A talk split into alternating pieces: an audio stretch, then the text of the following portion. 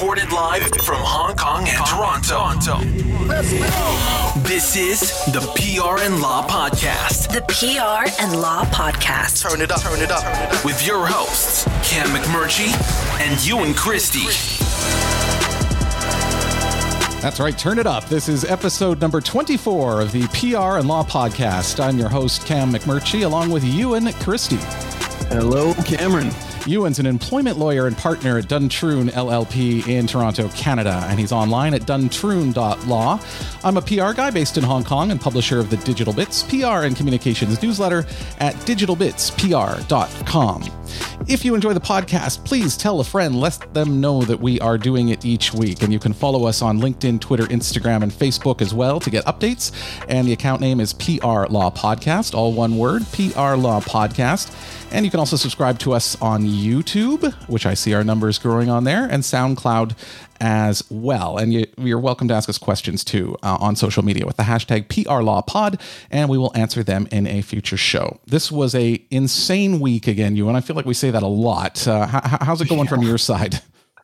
Oh well, well, it's it's it's like it's all as if it hasn't always been COVID for the last however many months, but this week has been it's been a big COVID week here. Cam, we had our cases in Ontario are back up over 400.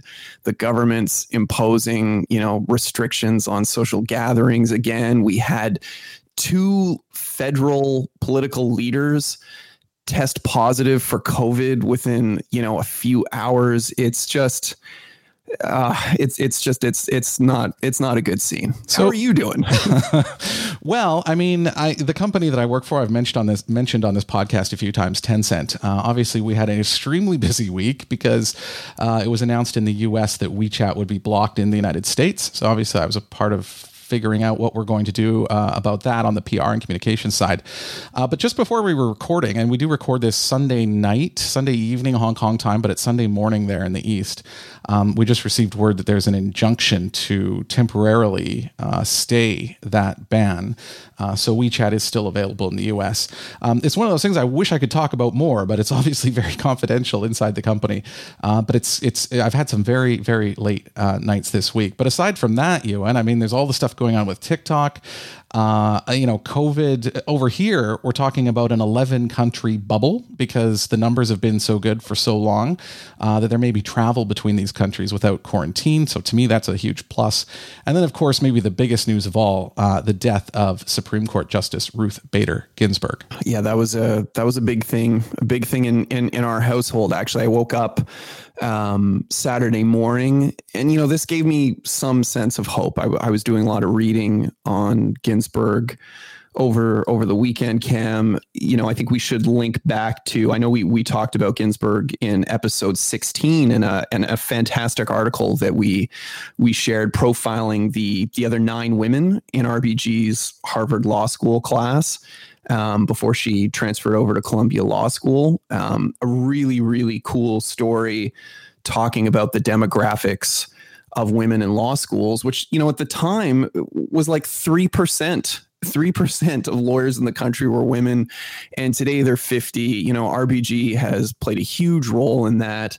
Um, she was only the second woman to sit on the Supreme Court. And at one point, she was the only woman on the Supreme Court um, you know, it's it's sort of it's just difficult to to try and you know use anything other than superlatives and hyperbolic descriptors um, when when talking about her. But you know, I, I wanted to say this when I woke up uh, Saturday morning, um, I overheard my wife talking with our, you know, three and a half year old. And, you know, my wife, as I've spoken about before, Cam, she's an amazing mother. She's also a really, really accomplished lawyer and litigator. And she was speaking at length to our three and a half year old about why Ruth Bader Ginsburg um, was important. You know, some of her accomplishments, to which my daughter just kept replying, "Well, why and hmm. why?" why That's good. Why? That's a good question. But it yeah. gave me that that that gave me some sense of hope for the future and for for women and for women in law. Um, And yeah, that's sort of the the positive that I'm trying to take away from all this. Yeah, the negative being this is six weeks before a presidential election.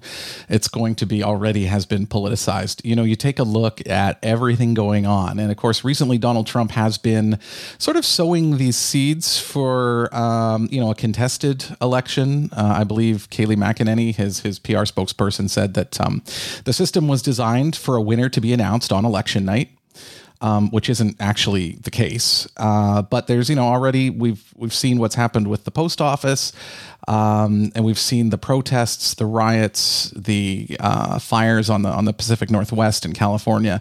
It's a really really volatile time in the United States right now. And then with uh, Ruth Bader Ginsburg passing away, kicking off a battle on the Supreme Court, uh, just puts more fuel on that fire. Uh, so it's going to be it's going to be a very very interesting next six weeks ahead of the election. Continue the debate with us on social media. Join us on LinkedIn, Facebook, Twitter, and Instagram at PR Law Podcast. All one word P R L A W Podcast. Send us your questions now by email to ask us at prlawpodcast.com. That's all one word. Ask us at prlawpodcast.com or on social media with the hashtag PRLawPod. That's hashtag P R L A W P O D. Right, you, and I know you have something very important to talk about today. well, I do, and it was. I think this is very important, and it got buried um, with everything else that was going on. It wasn't really something that was discussed or that people turned their minds to, and I and I think they should. And that is PACER, Cam, and PACER is an acronym for Public Access to Court Electronic Records. Okay. Um, really exciting, right? Um, but PACER is the US federal court system for accessing public documents, and it contains more than 1 billion documents filed at all federal courts. Okay. Now, there has been some legislation that was introduced. It's the called the Open Courts Act, and this is legislation to overhaul PACER. And there was a House Judiciary Committee on Tuesday that unanimously approved the Open Courts Act to overhaul PACER, guaranteeing free public access to ju- judicial documents. Now, why is this a big deal, Cam? Well, it's a big deal because access to justice is a big deal.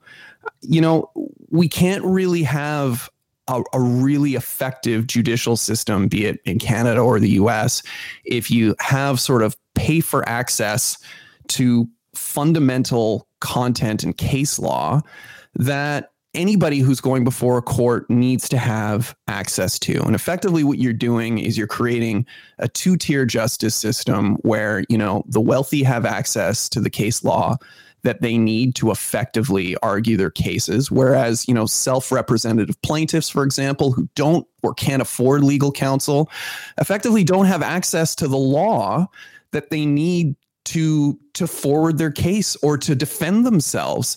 So, you know, this is a really, really, really big thing. And again, um, I understand that often on this show, Cam, we don't talk about the most sexy of of legal topics, and I understand that this one might even be up there in the top of the pile. But it's a really, really important issue that people turn their minds to. Yeah, you know, this reminds me of something, and this is a very, very minor and small example of what you're talking about. But I don't know if you remember Ewan, uh, I guess it was in the early 2000s, 2001, I think. I had a car accident in Vancouver, and it was my fault. I was turning left and I was hit at an intersection and I was hit by a car coming through the intersection. Uh, it was a green light for them, so it was, it was my fault, obviously. But the issue over insurance, I mean, the, the, the, the insurance company argued that it was 100% my fault and that I would pay, my insurance company would pay. Um, but we wanted to challenge that. And I don't know if you remember this, but actually, my mom, who is a legal assistant, sort of took the lead here. I was 20, 21 years old or something um, and went through a lot of case law on these kinds of accidents going back decades. Um, and through that access was able to put together a case without hiring a lawyer without going somewhere else um, a, a, really compelling argument, and the verdict was changed uh, as a result of going through that material. So I, I, think that's what you're talking about. Just this this stuff that's so important that people need access to um, in a, in a way that's cost effective or in a way that they can afford. Well, yeah, Cam. I mean, you know that old adage, knowledge is power, right? And that's really all that we're talking about. And sometimes we're not talking about, you know, the idea that lawyers operate in some sort of, you know, magical magical world where they're, you know, they're they're wizards and have these unique abilities that that no one else has access to. It's completely it's completely ridiculous. Now, that's not to suggest that there aren't incredibly talented solicitors and barristers out there. Obviously, there are. And the law can be incredibly complex sometimes. And that's why, you know, the, the bulk of the legal world is divided into areas of specialization for, for good reason. But at the same time, you know, a good case can be a magic bullet for you. You know, that's why access to Absolutely. the law, mm-hmm. to the actual judicial decisions is so critical to the success of anybody who walks into a courtroom for absolutely anything. And, you know, let's put this in context, Cam. It, particularly in in the age of the internet right? You, you, talked about your car. Let's say that you know after that accident you decided that you couldn't afford to take your car to a to a body shop or to fix something that had gone wrong on it and you wanted to try and fix it yourself. Well you could go onto youtube. You could probably find a video that is specific to your you know your make and model of your vehicle and within a couple of hours learn how to you know perform that particular task yourself. Now does that mean you're going to do it as well as a mechanic? Well probably not but you definitely not in my case. access to that information and an ability to do it. Well in in in the case of of of access to case law that's not always the case right? That you have to pay for access. Imagine having to pay for access to that youtube video that you want to look at or any other information that you want to look at on the internet. Um, and of all things that should not be paywalled judicial precedent, decisions of the courts, these are not things that should be, you know, guarded under lock and key and only accessible to those who can afford it. Yeah, definitely not in free societies, too. I mean, I can understand that uh, being the case in, in mainland China, for instance, where the legal system is a little bit different um, than it is. But but for Canada and the US and other sort of Western democracies, it seems like, I mean, the legal system is, is transparent uh, or should be transparent. It's open. People can go to trials in many cases. Um, it's meant to be public so the public can see the wheels of justice turning and see how it works at every step of the way. And that's really to keep people informed and ensure that the system does work and that it is held to account uh, as well. So this is this is a, a big part of that. Um, I, I you and I have to ask like if if if people don't have access to this pacer uh, that you mentioned in the US or something similar in Canada, I mean, are there any workarounds? Are there ways that people can at least get bits of information that might help them out?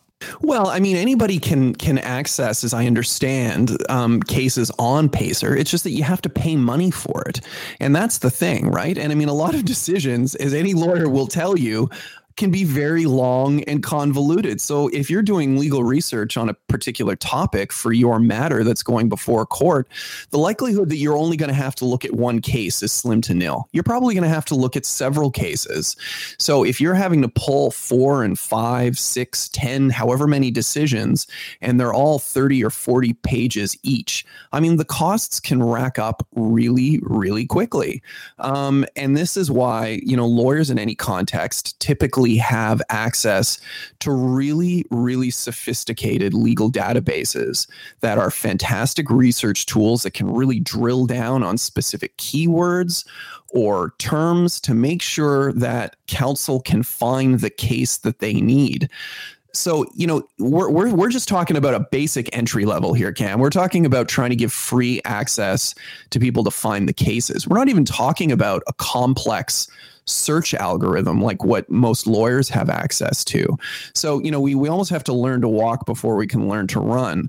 Now, here, here in Canada, um, we have a system, we have what's called CanLII, the Canadian Legal Information Institute, and it's done a pretty good job um, providing free public access to decisions at all levels of the courts in in all provinces. Um, really, again, nationwide. You know, it's still Sorry? It's nationwide. Yeah. Now, uh, but I mean, even then, it's still leaves a lot to be desired. There are a lot of decisions that aren't reported on CanLII. So if you're looking for a specific case and it's not there, well, good luck to you. Um, you know, more likely than not, you're either going to have to try and write to a specific court um, to get a to get a print copy sent to you somehow, or you're going to have to pay to have access to one of the legal database sources that most lawyers have access to. And again, you know, you're sort of creating almost almost a two tier system where you know lawyers just ha- they just have a huge huge advantage over any self-represented plaintiff that's going to go before court not just because of you know a particular legal expertise and training but just in terms of access to information. Now you know i'm not saying that we're going to create a level playing field where you know um, Joe Public, who walks into a court, is necessarily going to have the kind of expertise to to compete with a senior, seasoned litigator. But that individual should, at the very least, have access to the same information that that lawyer has access to. I mean, that should be the very fund. I mean, this seems like a fundamental principle um, of litigation and and of the courts at, at, at a base level. All right, I don't want to go down too much of this path, but um, why why don't they? Like, why is Pacer set up, or why why is it set up this way where it is a a charge or a pay service? Great, great question. Great question. Um, I mean, again, I think part of this is just reflective of the legal industry being very, very, very slow at, at adapting to change, at um, creating digital and online databases. Um, this is I, I, could I could speak ad nauseum about this, Cam, about all kinds of examples of how you know the legal profession continues to operate in in in the Stone Age. I think we're getting better. I think COVID has really really helped in that regard because it's it's sort of forced the industry to get digital and get online in a way um, that it wasn't before. You know, we've talked about hearings and mediations and examinations for discovery taking place over Zoom or or WebEx or some digital platform as opposed to physically taking place in in person. So I, I think I think we're getting there, but we still have a, a long way to go on this. Show your support to the PR and Law podcast by making a one time donation or setting up a subscription with us on Patreon. Every little bit helps us keep the lights on and bring the show to you each week. If you'd like to chip in, please visit prnlawpodcast.com. That's prnlawpodcast.com. Click support the show. Thanks for helping us out. All right. So, uh, you know, in the PR uh, item this week, I do want to talk a little bit about an issue that's come up in China a few times, but it's not only in China. Um, and it's sort of about how brands are being canceled. And we talked about cancel culture, you and I know already.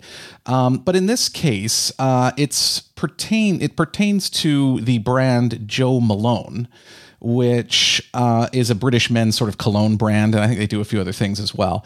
Um, it's it's very well known. It's available uh, worldwide. I'm not sure if you heard of the story this week, Ewan. Um, but no, jo- John, no, I, I, actually I don't even know if I know who Joe or John Malone okay. is. Jo Malone, it's a brand. anyway, John Boyega, a black actor famous from Star Wars. Uh, he is the brand ambassador for Jo Malone.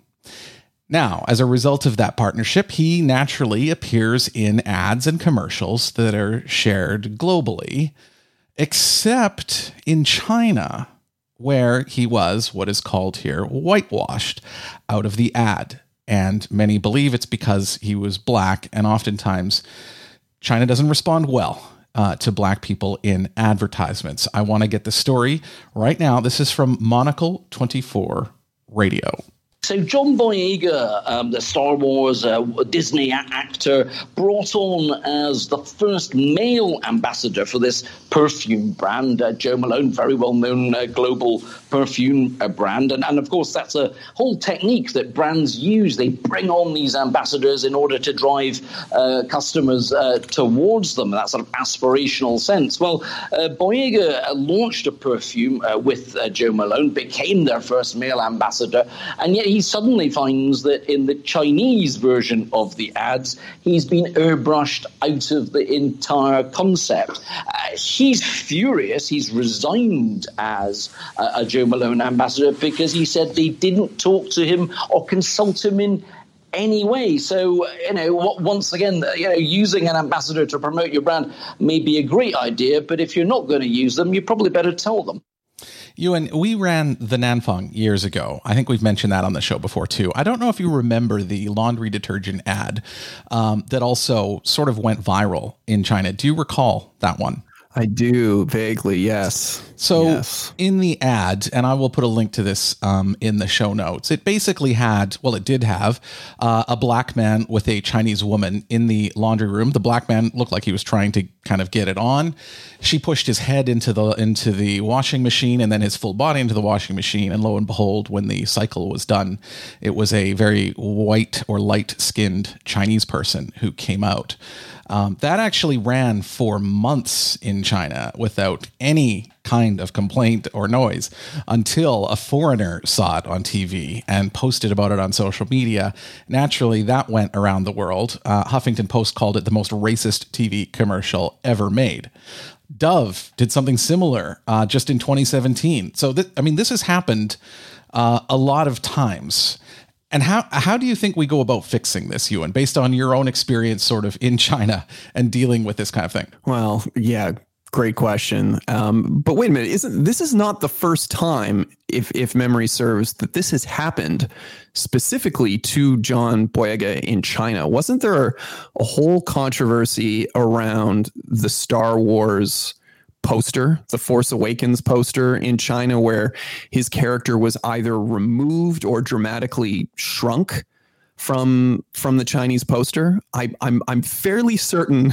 I guess I can quickly pop on the internet while we're doing this to confirm that that was the case. But correct. I, I believe that this isn't even the first time that this has happened to him, right? It's not. It did happen in 2015. Uh, the Star Wars China poster. Yeah, it shrunk him down. So if you take a look at the poster that was used globally, um, he's got he's quite prominent. He's not the most prominent in the poster, but in China he's shrunken down to be non-existent basically. I'll put a link to this as well. So yes you're right. This this individual person has been hit twice by this. And i think it, it does bring up a, a, a bigger question. Um, and this is tough to, to talk about in china a lot but it is i think it's fair to say a very racist country by and large. I'm not saying everyone there is racist, but I think racism is really tolerated to a degree that would quite shock people elsewhere. I don't think China is alone in that. I think there's other Asian countries like Korea and Japan who, uh, which are often in in a similar situation. And the one thing these countries all have in common is it's very. Uh, homogeneous in terms of the ethnicity of the people who live there. So if you look at China, I mean, 99% are Han Chinese, the same ethnicity. So it's it's very clear um, it's not as diverse as Europe or as the US or Canada, these kind of places where we sort of accept people from different places. In China, I mean, even if, if you're able to get a uh, Chinese green card, if you tell people that you're Chinese, people are going to look at you funny if you have a white face, even though legally you might be Chinese in terms of nationality. Um, so, so the whole concept of race is a lot different in China yeah, I mean, this is this has clearly been a longstanding issue, and it's going to continue to be a problem going forward as you know you you have more sort of brand inter- integration from um, from North America, from Europe, making inroads into China. Uh, I, I, don't I don't know how how they they, they tackle this one. Um, I mean, I think John Boyega did did the right thing in sort of saying, "Well, this is look, this is ridiculous. You didn't even consult with me. Um, I'm I'm out." It's obviously terrible for the brand. I mean, what's the the brand's reaction been to this, Cam? Well, they've been very embarrassed by it, obviously. Um, and I mean, they went ahead and did this without actually telling him that they were going to do it. And I think that was the big draw. I mean, I do want to go through a couple of things here brands should should keep in mind, sort of in these in these sorts of situations. Um, but but I before I do that, I want to mention a dynamic in China that's different than in the US or Canada. And it's that especially in the US, where race is a very divisive or a hot topic um, all the time. I mean, it's a country that's sort of grappling with its history this way. But there's a lot of sort of, even among the, the white community or the establishment, looking inward saying, how can we be better? Like, we have to do better. I mean, we see a lot of this, right? So that dynamic is fine. But when you go to China, if you're a foreigner talking about how Chinese should be more tolerant of other other people, that's different because that's an outsider telling you how you your society should function. And obviously that is not not taken well. I mean, I don't think we would take it well either if people from from from South Korea came to, to Canada and said this is how you should be, you know, managing these social issues. So I think that dynamic's quite difficult because it means that it's hard to come in and say like this is a wrong thing to do, even though it is a wrong thing to do. Uh, because oftentimes in China they say yeah, but it's it's accepted, it's fine, and who are we to say as outsiders that they should change? Yet they should change. Yet we should tell them. Uh, so it puts it puts us in a very difficult situation. Yeah, I mean, this is we're sort of coming bumping head head first into issues of cultural relativism, right? Right. I mean, uh, That's where I'm who- going. Who, who is any country to sort of say how Yeah. another country should conduct themselves in terms of their their racial and, and ethnic politics? It's a very it's it's a it's a difficult issue to tackle. You know, I lived in the city of Guangzhou for a year. Um, people might know that name. It, it was called Canton previously. It's where Cantonese came from, Cantonese food. Uh, it's now Guangzhou. But, um, you know, when I was there, Guangzhou is known as Chocolate City in China. That's how it's referred to because it has a huge African population there. Um, it's the one city in China that that is really unique in that way. And of course, there's benefits. I mean, there's excellent food and restaurants there as a result. Um, Amen to that. yeah, but it's it's they do face a lot of discrimination, a lot, and even most recently, uh, earlier in 2020, uh, there were a lot of uh, black residents of Guangzhou who were kicked out of their apartments by landlords. McDonald's was not serving black people for a time in Guangzhou. I mean, this is an American company uh, because it was they were concerned that they had COVID nineteen. So, I mean, this is a perennial problem in China. But what should brands do? And I, you know, it is weird, Ewan, because the one thing I've kind of learned over the years is never assume that people know what they're doing.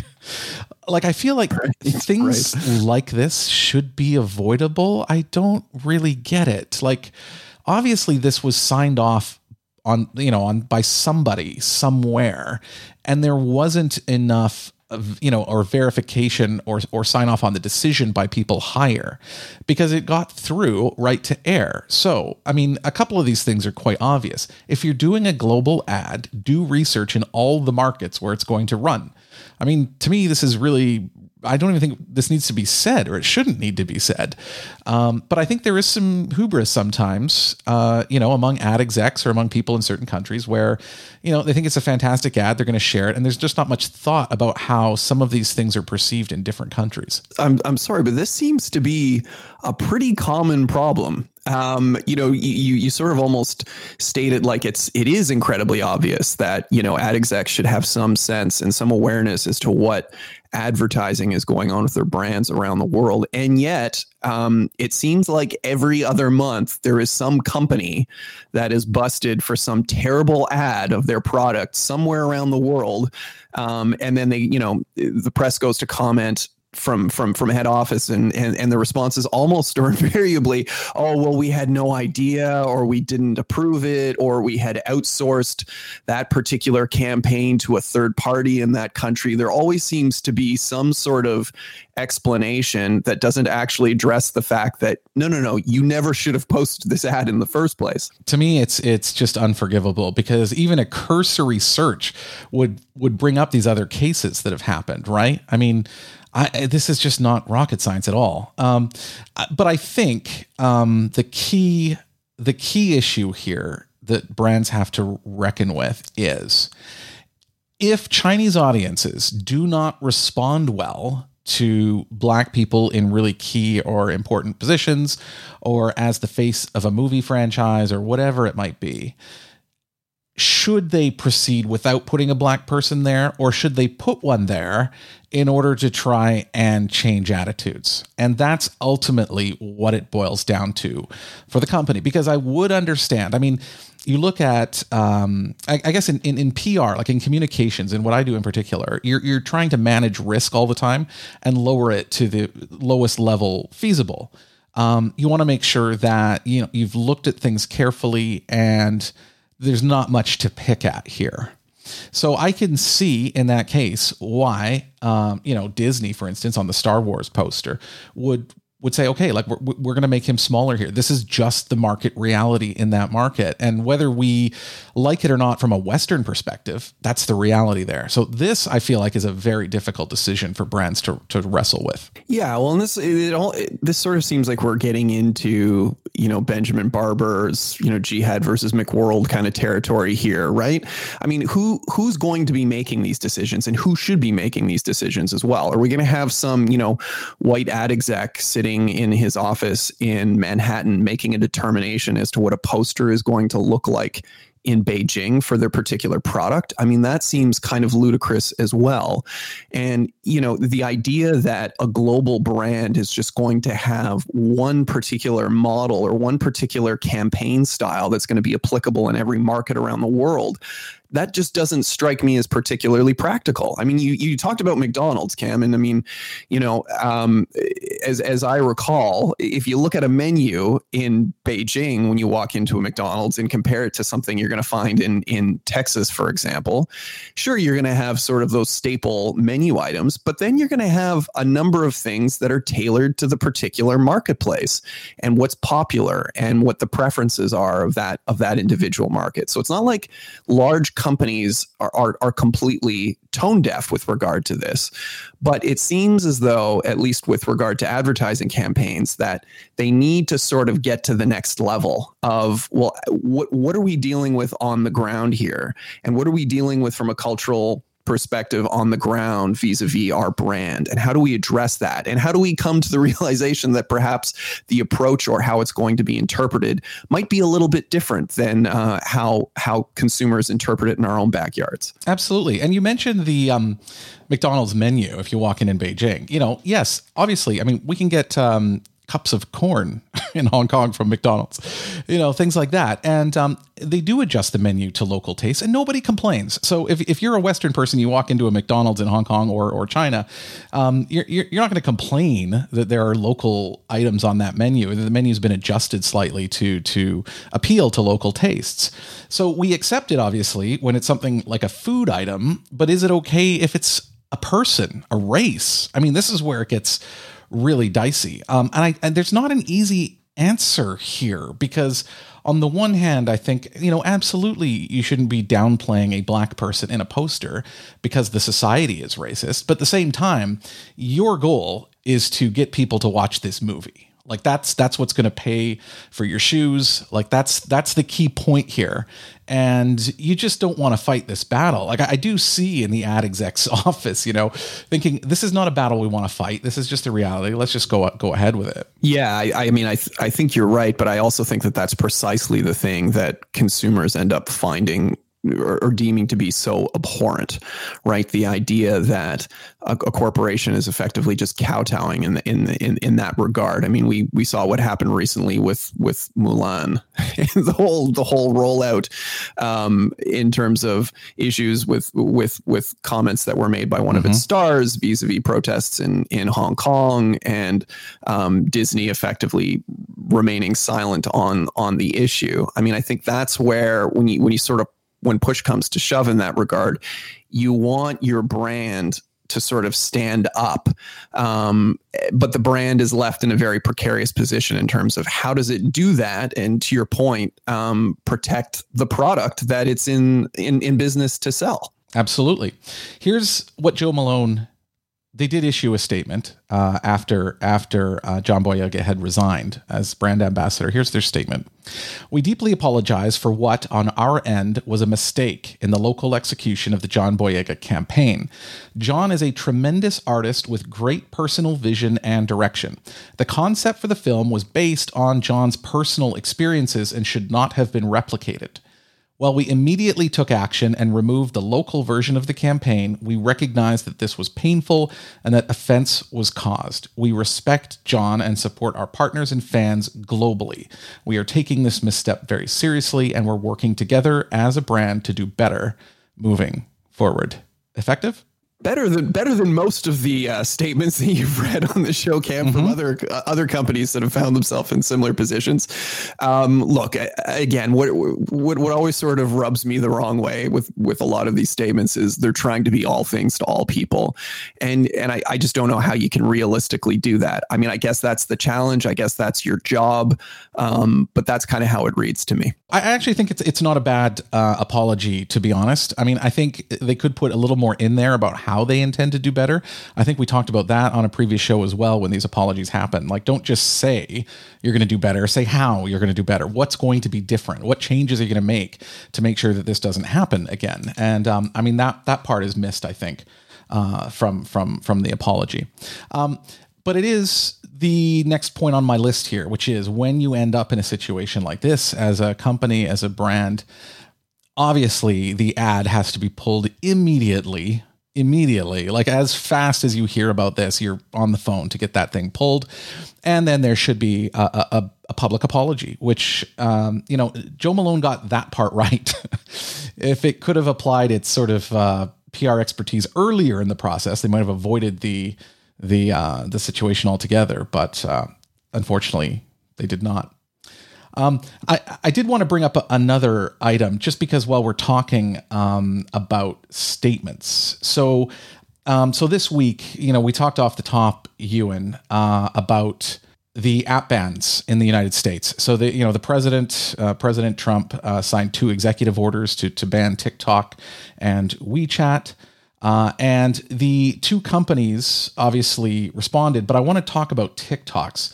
Um, I declared my my conflict of interest right off the top that I work at Tencent, which owns WeChat, but I do want to focus on TikTok in this case uh, because I think they've got quite an interesting statement uh, that they put out, and it's they took an interesting tack. So here is what TikTok said. And remember, this was issued hours after Donald Trump came out and said, actually, it was Wilbur Ross, the Commerce Secretary, uh, on Friday came out and said that these two apps would be banned. I'm not going to read the whole statement uh, because it's a little bit long, but I want to focus on um, a couple of items here. So, quote, we are shocked by the recent executive order, which was issued without any due process for nearly a year, we have sought to engage with the U.S. government in good faith to provide a constructive solution to the concerns that have been expressed.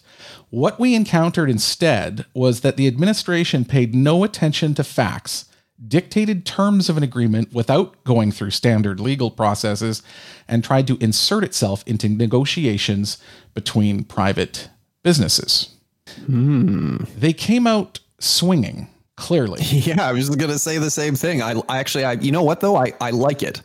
Um, I look, I, I, I like it. I think it's a, I think it's a good statement, and I think it, part of why, or the reason I believe it's a good statement is because they're appealing to, and it's those last few lines, Cam, where they're appealing to free market capitalism. They're saying, hey guys, I thought you guys are supposed to be the purveyors of laissez faire economics here. And if that's the case, what are you doing being so interventionist in this regard? Um, and I think that that it's smart in terms of trying to attract support um, when you know your goose is effectively cooked anyway. Um, I, I, I like it. I think it's a good statement. It goes on, quote, there has been and continues to be no due process or adherence to the law. The text of the decision makes it plain that there has been a reliance on unnamed reports with no citations, fears that the app may be used for misinformation campaigns with no substantiation of such fears, and concerns about the collection of data that is industry standard for thousands of mobile apps around the world. We have made clear that TikTok has never shared user data with the Chinese government nor censored content at its request. In fact, we make our moderation guidelines and algorithm source code available in our transparency center, and we have expressed our willingness to pursue a full sale of the US business to an American company. It does go on to talk about uh, business um, optimism in the United States. Quote, this executive order risks undermining global businesses' trust in the United States' commitment to the rule of law, which has served as a magnet for investment and spurred decades of American economic growth. And it sets a dangerous precedent for the concept of free expression and open markets. Yes, it is. Uh, it did come out quite strong. And when I saw this, um, I do find it refreshing. Um, I mean, clearly, and if if we really stand back and think about this, TikTok has been uh, has been sort of picked on now for over a year um, over these concerns, or theoretically concerns over over their use of or how they manage data. But there has been no evidence that they have done anything wrong. Um, so I understand why they're frustrated, but the question you have to ask yourself, though, really as a PR person, is if you need the government support, if you need the president to sign off on some solution that keeps your business open, this is a very risky way to do that because you're going after them hard.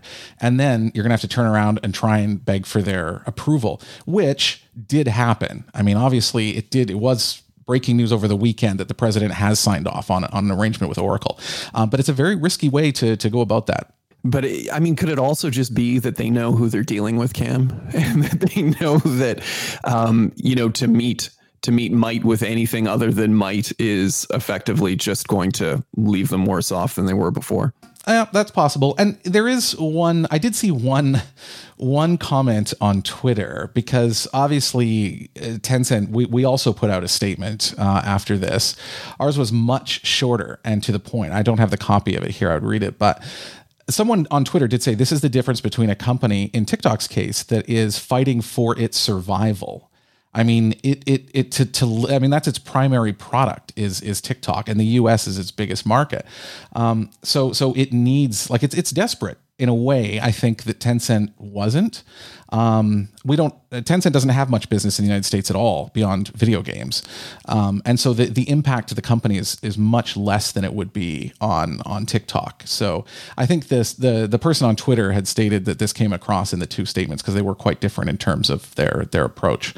Um, but I do think that that um, we'll never know, I don't think, what happened really behind the scenes with TikTok uh, and the US government, but it is clear that the president did insert himself into it and that Larry Ellison, the, the chief executive of Oracle, ends up with something like a 20% stake in TikTok. And again, he's close with the president, has held fundraisers for the president. So this certainly, if there was no corruption here or nothing sort of out of the ordinary, it sure looks like there was. And that's really damaging, I think, to businesses in general. Wait a minute, wait a minute. Check this out. Whoa, hey, check this out. No, no, wait, wait. Oh, check it out, check it out. I want you to check this out. On the PR and Law Podcast. Okay, Ewan, I know you're well read and you listen to a lot of podcasts and you're a very smart, erudite guy. So, what do you have for a recommended item this week?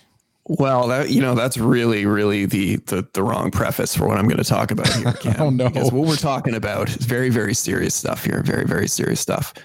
Enya, Cam, Enya. Enya. You mean en- the Enya?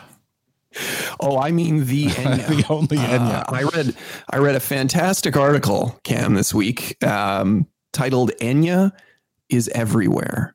Uh, this is a Pitchfork article. It was written by Jenn Pelly, and she's arguing that it's time to take Enya more seriously. Cam, really? I didn't even know um, Enya was still around. But okay. Oh, Enya's still around. Yeah, she's she's still around doing her doing her thing. Now, uh, you know, look, Cam. Admittedly, I have never been a fan of Enya's music. In fact, I, I, I think tell. it would be fair to say that I've made a conscious effort to avoid Enya's music. Uh, but this article it makes a pretty compelling case that perhaps I've been unfair to Enya uh, all of these How years. So?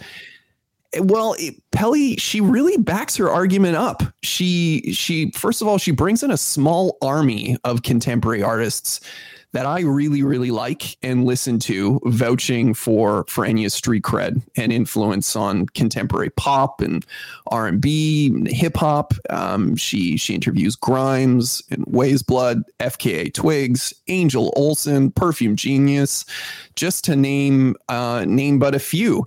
And you know, I didn't I didn't know much about Enya's backstory, and I have to say it's pretty it's pretty interesting. She's entirely self-made. She wrote virtually all of her own lyrics and music from the get go, um, as well as performing all of her own instrumentation. She started recording at only 18, um, released her debut record in 87. And get this, she's sold Cam over 80 million records. Wow. Yeah, no small million. Feat. Um, and you know, so so part of the part of the argument here, and this is the part that that sort of really struck me as, as, interesting, as to why Enya was sort of given such a bad rap. And you can remember, I'm sure, Cam, all the sort of bad new age jokes. I mean, I think even even South Park did a bit on on Enya, just sort of mocking her music and mocking all of the really terrible, awful new age music that sort of followed mm-hmm. uh, in in in her wake. But you know, part of what Pelly argues is that what was going on with Enya at the time, and part of why she got such a bad rap was really more reflective of you know the patriarchy of the music industry at the time in the late 80s and how difficult it was for women to secure record deals at the time. And that when she was initially signed, you know, nobody really knew how to sort of market Enya. And she herself has talked about how she was really reluctant to sort of give in to the labels who wanted to try and rebrand her and give her a more, you know, quote unquote, sexy and accessible look. And she effectively said, no, I'm not doing any of that. I'm just going to continue to do my thing. I'm not bringing in, you know, top notch producers to try and alter my sound. She really really, really stuck to her guns and did her own thing. And um, listening to some of the contemporary artists talk about her in that regard um, is really interesting. So, you know, I, I, I don't think my uh, my appreciation for for Enya is going to change dramatically, Cam. But I will say that this article has at least sort of uh, given me a, a kick in the ass to go back and perhaps review some of her back catalog. Well, you know what? Interestingly, so I'm I've never been a huge fan of the Beastie Boys. Um, I mean, obviously their music has been around as I was growing up. So I mean, I was right in the age group, and obviously I know a lot of a lot of a lot of Beastie Boys songs and things like that. Um, but but this week I, I did something similar in that I finally watched the Beastie Boys documentary, which is on Apple TV Plus, and it's not I don't know if you've seen it, um, but it's actually about the two remaining members. Uh, because obviously Adam Yauch died in 2012 of cancer, and he was sort of the uh, the main guy. Uh, but it's sort of a, a, stage production. Spike Jonze put it together, uh, and the two remaining guys sort of take the stage in a theater in New York City, and they talk through these key moments in their lives with obviously video footage and photos and and some narration and things like that. So it's it's a it's a interesting way to do a documentary, but it was also quite powerful. And it did, like with you with Enya, um, it gave me a bit more appreciation of the Beastie Boys, knowing their background. I, I mean, I never didn't like them.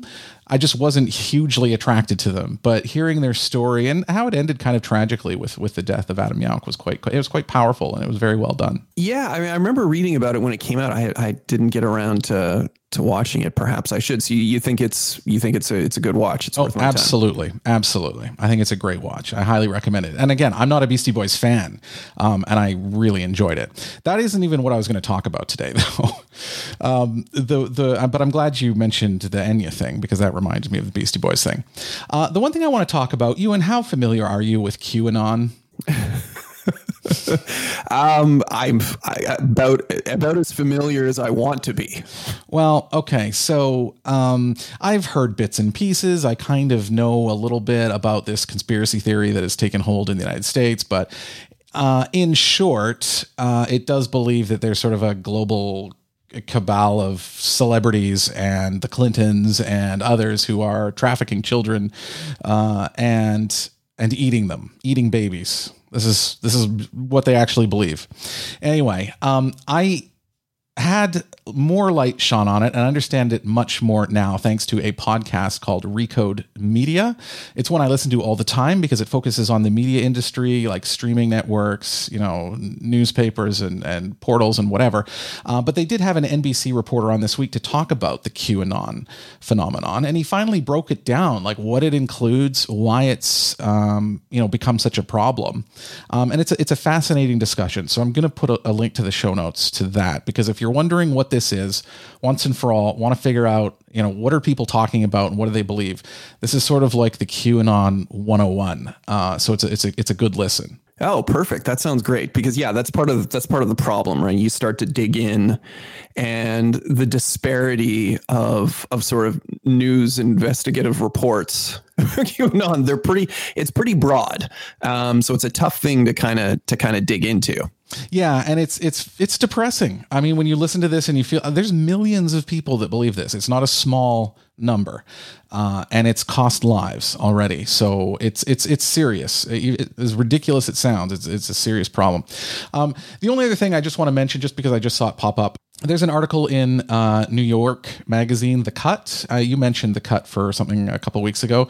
Uh, this one is called Buying Myself Back, and it's written by Emily Ratajkowski. I don't know if you remember that name. She is a very well known model. She appeared in the Blurred Yeah. Lines video. Um, she's yeah. written this piece just about photos of herself and trying to get them back, and she doesn't own them, and how difficult that is when you don't control your own likeness.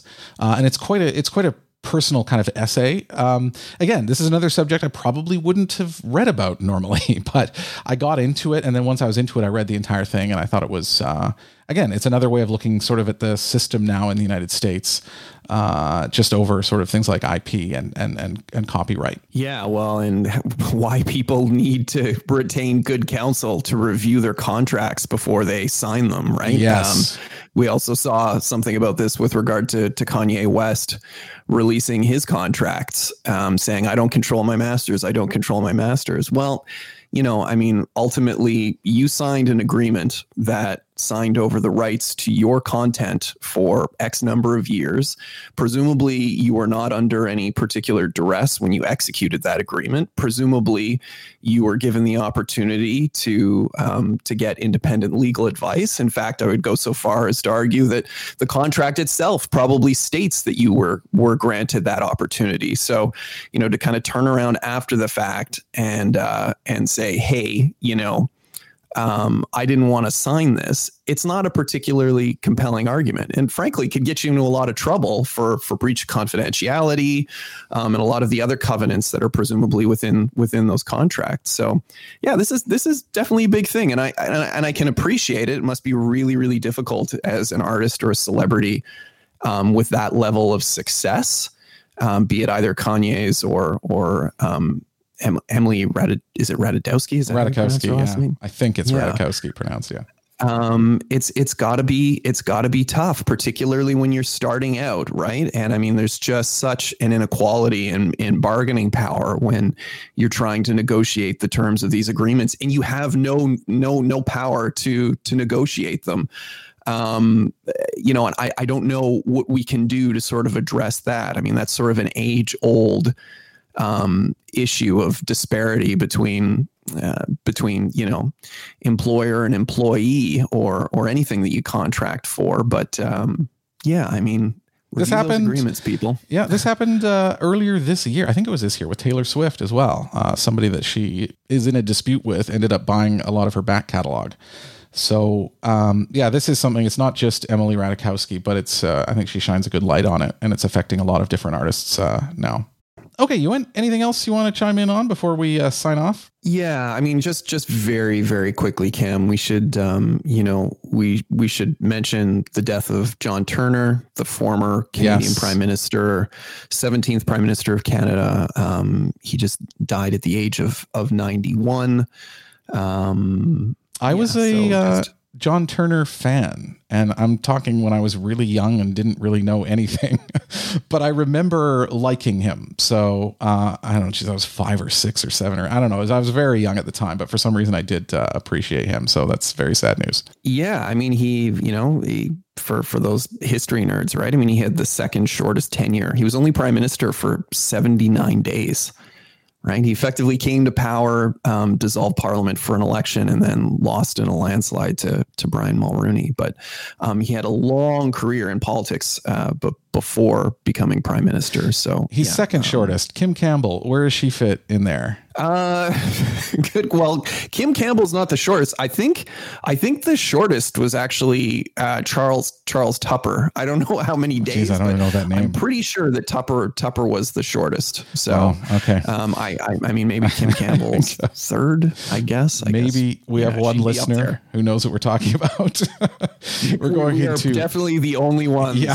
who can riff on the uh, you know the tenures of Canadian prime ministers. I suspect that 1980s. would be listening to this show. Yeah, 1980s Canadian Prime Minister trivia. Good times. Um, okay, thanks, Ewan, for that. That's that's. I'm glad you mentioned it. It is sad. Anyway, on that note, we are going to wrap this up. So, thank you again so much for joining us. Don't miss a show either. Please subscribe in your podcast app of choice, or you can subscribe to us on YouTube and SoundCloud. Uh, also, follow us on social media. We're across all the major platforms Facebook, Instagram, Twitter, LinkedIn. Uh, and the account name is PR Law Podcast. That's all one word PR Law podcast. And don't forget questions. We, we're still getting a few coming in. Um, we definitely want to set aside some time in a future episode to, to address some of these questions. We're even talking about maybe even opening up the phone lines uh, if we get to that point. So I think that could be quite useful. So you, you can ask the question on social media. Just tag it with the hashtag PRLawPod and we will log that and answer it in a future show. So for Ewan Christie, this is Cam McMurchie. Light it up. This has been the PR and Law Podcast with Cam McMurchie and Ewan Christie. If you enjoyed the show, please share it with a friend or leave a review. You can also join us on LinkedIn, Twitter, Instagram, and Facebook by following our account at PR Law Podcast. That's all one word P R L A W Podcast. Thanks for your support.